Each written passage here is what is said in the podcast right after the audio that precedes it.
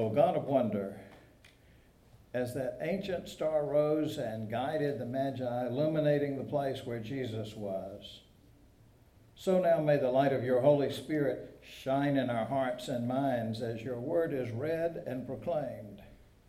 Guide us again to Christ and direct us in new paths of faithfulness. In Christ's name we pray, Amen. Our Old Testament reading is from the 60th chapter of Isaiah. Arise, shine, for your light has come, and the glory of the Lord has risen upon you. For darkness shall cover the earth, and thick darkness the peoples, but the Lord will arise upon you, and his glory will appear over you. Nations shall come to your light, and kings to the brightness of your dawn. Lift up your eyes and look around. They all gather together. They come to you. Your sons shall come from far away, and your daughters shall be carried on their nurses' arms. Then you shall see and be radiant. Your heart shall thrill and rejoice, because the abundance of the sea shall be brought to you, the wealth of the nations shall come to you.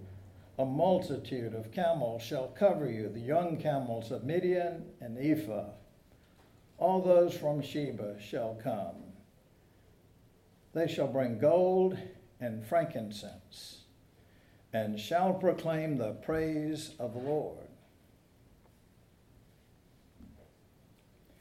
Now, all our students who've taken economics have been exposed to a, a book published in 1876 who drew its title from what we just read in Isaiah Adam Smith's The Wealth of Nations. It's your trivia for the day. Now, our gospel reading is the first 12 verses of the second chapter of Matthew. You remember in Luke's gospel, we, we read of shepherds watching over their flocks by night when suddenly an angel appeared with a birth announcement, followed by a heavenly chorus singing, Glory to God in the highest but that's not, that's not a story we read in Matthew's gospel. He starts, you remember, with a long genealogy. The old version said beget, beget, beget. A genealogy that includes four women, which is kind of unusual in a Jewish genealogy in those days. Goes from David, the, the shepherd king, on down to Joseph, Jesus' stepdaddy. And then, then we read a story of mysterious foreign strangers. This is a story that sparked the imagination of generations, sparked imagination so much that we kind of need to be careful to keep straight what is actually in the Bible and what details people have added over the centuries to embellish, to enliven this unusual story. Well, just for example, Matthew does not say there were three kings. We assume there were three kings because there were three gifts listed. But, you know, two of them could have gone in together on some one of those expensive presents. You know, gold is pricey, right? Might have been several of them. I got 20. How about you? and kings, well, Matthew used the Greek word magoi, which might mean magicians or astrologers, but not necessarily royalty. And when people say astrologers, that seems kind of, that's like fake science these days. But these are people who actually studied the sky, who noticed when there was something different in the night sky. Well, after all, that whole business of king, king was only granted, they were looking for the king, but king is a title that was only granted by Rome. You didn't talk about being king of anything, not king of rock and roll or anything else without permission from Rome. King Herod was a client king. He was there as long as he could call himself king all he wanted to as long as Rome let him. That was it. Well, the Magi, they had to be rich and had some pull just to traverse so far, as the song says. In fact, I've heard that, uh, I've heard one story about how they might even be from the 5210 rescue squad down the road because, you know, it does say they came from afar. Okay.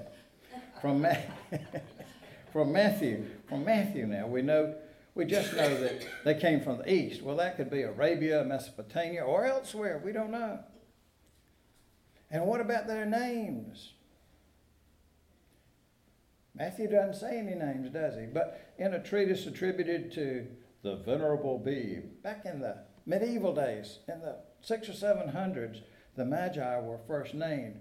Melchior was described as an old man with white hair and a long beard. Caspar, young and beardless and ruddy complexioned fellow. And then Balthazar, a black skinned, heavily bearded fellow. Well, the gifts of the Magi were also interpreted there with gold representing an appropriate gift due to a king, and that's true. Frankincense symbolizing an oblation worthy of divinity. And myrrh, myrrh testifying to the Son of Man who was to die on the cross. Well, listen now for God's word for us in Matthew, the first 12 verses of that second chapter. In the time of King Herod, after Jesus was born in Bethlehem of Judea, wise men from the east came to Jerusalem asking, Where is the child who has been born King of the Jews? For we observed his star at its rising and have come to pay him homage. When King Herod heard this, he was frightened, and all of Jerusalem with him. And calling together all the chief priests and the scribes of the people, he inquired of them where the Messiah was to be born. They told him in Bethlehem in Judea, for so it was written by the prophet. And you, Bethlehem, in the land of Judah, are by no means least among the rulers of Judah, for from you shall come a ruler who is to shepherd my people Israel. Then Herod secretly called for the wise men and learned from them the exact time when the star had appeared. Then he sent them to Bethlehem, saying, Go and I always imagine this in the voice of, you know, the, the, the, the evil emperor in the Star Wars movie or any other evil character, evil character you can imagine. Go and search diligently for the child, and when you have found him, bring me word so that I may go and pay him homage. When they had heard the king, they set out, and there ahead of them went the star that they had seen at its rising, and when it stopped over the place where the child was, when they when they saw that the star had stopped, they were overwhelmed with joy. On entering the house, they saw the child with Mary, his mother, and they knelt down before him and paid him homage. Then, opening their treasure chest, they offered him gifts of gold, frankincense, and myrrh. And having been warned in a dream not to return to Herod, they left for their own country by another road. This is the word of the Lord. Thanks, God. Well, Lord, may my words and may our thoughts be acceptable in your sight, our rock and our Redeemer. Amen. If your car or truck or phone has GPS, you have surely heard a machine voice say, recalculating, recalculating, it says that if you miss that turn you were supposed to make in a, make in 150 yards.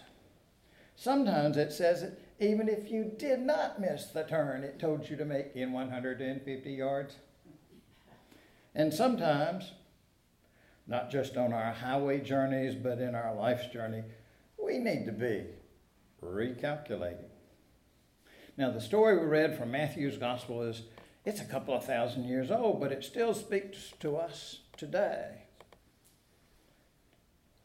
A pastor and professor and friend I have learned from, named David Lose, has written We too have many families on the run from their lands for fear of their lives. We too have many innocents being slaughtered, whether by violence or treatable disease or preventable starvation. We too seem to have a plethora of leaders terrified by the prospect of losing power and willing to do almost anything to hold on to it. We too see all kinds of well intentioned people manipulated by individuals, corporations, and governments via social media and countless other ways to the view the world in a distorted way. So while this may not be the Christmas story we prefer, it is the Christmas story we still need. But remember this. Remember that God is still at work, at work for the sake of the vulnerable, at work for on behalf of those fleeing violence, at work for the sake of the world. God is at work in us fashioning us to be bearers of the light that has come into the world, the light that the darkness neither understands nor has overcome. God is at work fashioning an epiphany people, people of the light, people who know the joy and grace of Christmas. It's not a gift to be admired, but one to be put to work for the sake of the world that God loves so much. Now, did you notice how different the responses to Jesus were? When the wise men came from the east and came to Jerusalem saying, Where is the child who's born king of the Jews? We've observed a star and so on. Was happy to was Herod happy to hear it? Oh, I'm just so glad to hear this news. No. He was frightened and all Jerusalem with him. All through history, when people in power are afraid, bad things happen. By contrast, when the Magi reached their destination, they were overwhelmed with joy. And as they entered the house and saw Miriam and the baby Jesus, they knelt and bowed and presented extravagant gifts. Gifts fit for the King.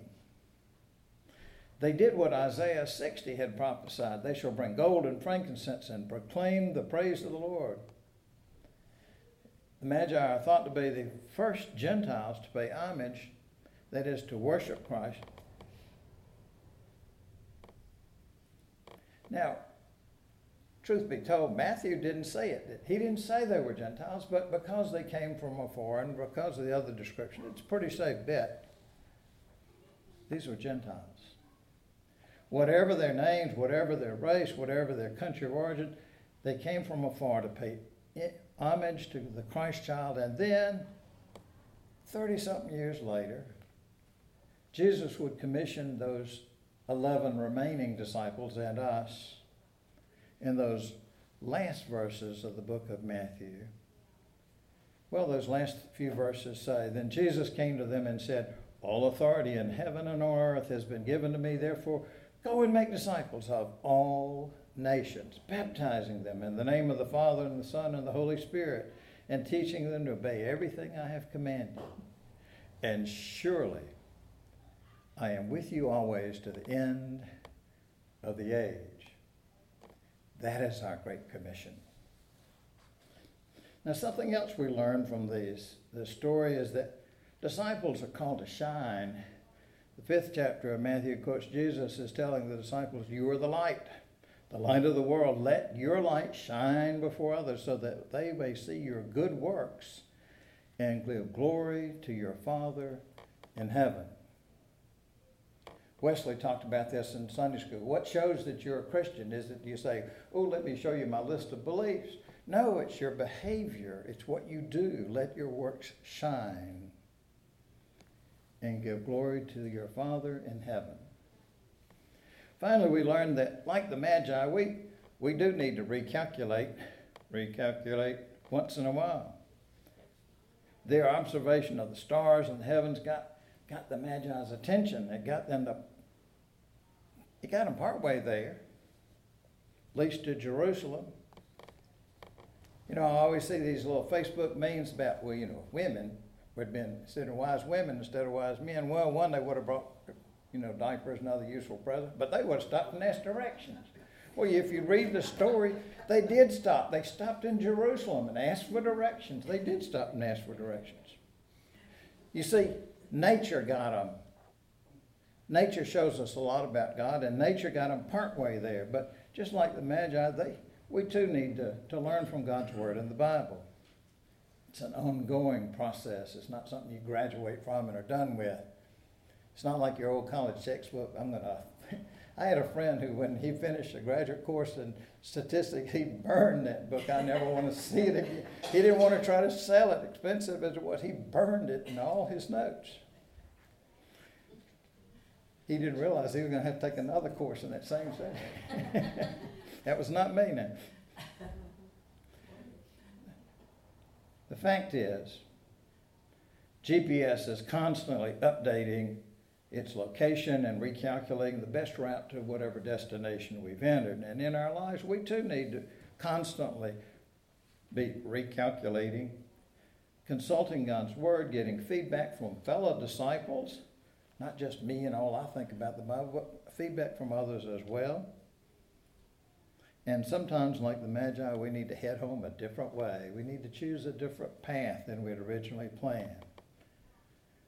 We too need to be recalculated. Well, Presbyterians and other Reformed denominations, there's a Latin motto that puts it this way Ecclesia Reformata Semper Reformanda.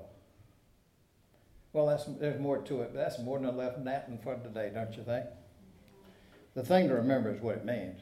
It says the church reformed, always reforming according to the Word of God and the call of the Spirit. Or as GPS would put it, both the church and us as individuals, we need to keep on recalculating. Thanks be to God. Arise shine, for your light has come, and the glory of the Lord has risen upon you. Get up, shake off apathy and despair and anything else that has brought you low. Glow, reflect God's glory, the light of Christ, so that others may see in you the glory of God. Now may the love of God uphold you, the light of Christ guide you, and the fellowship of the Holy Spirit fill you with joy now and forevermore. Amen.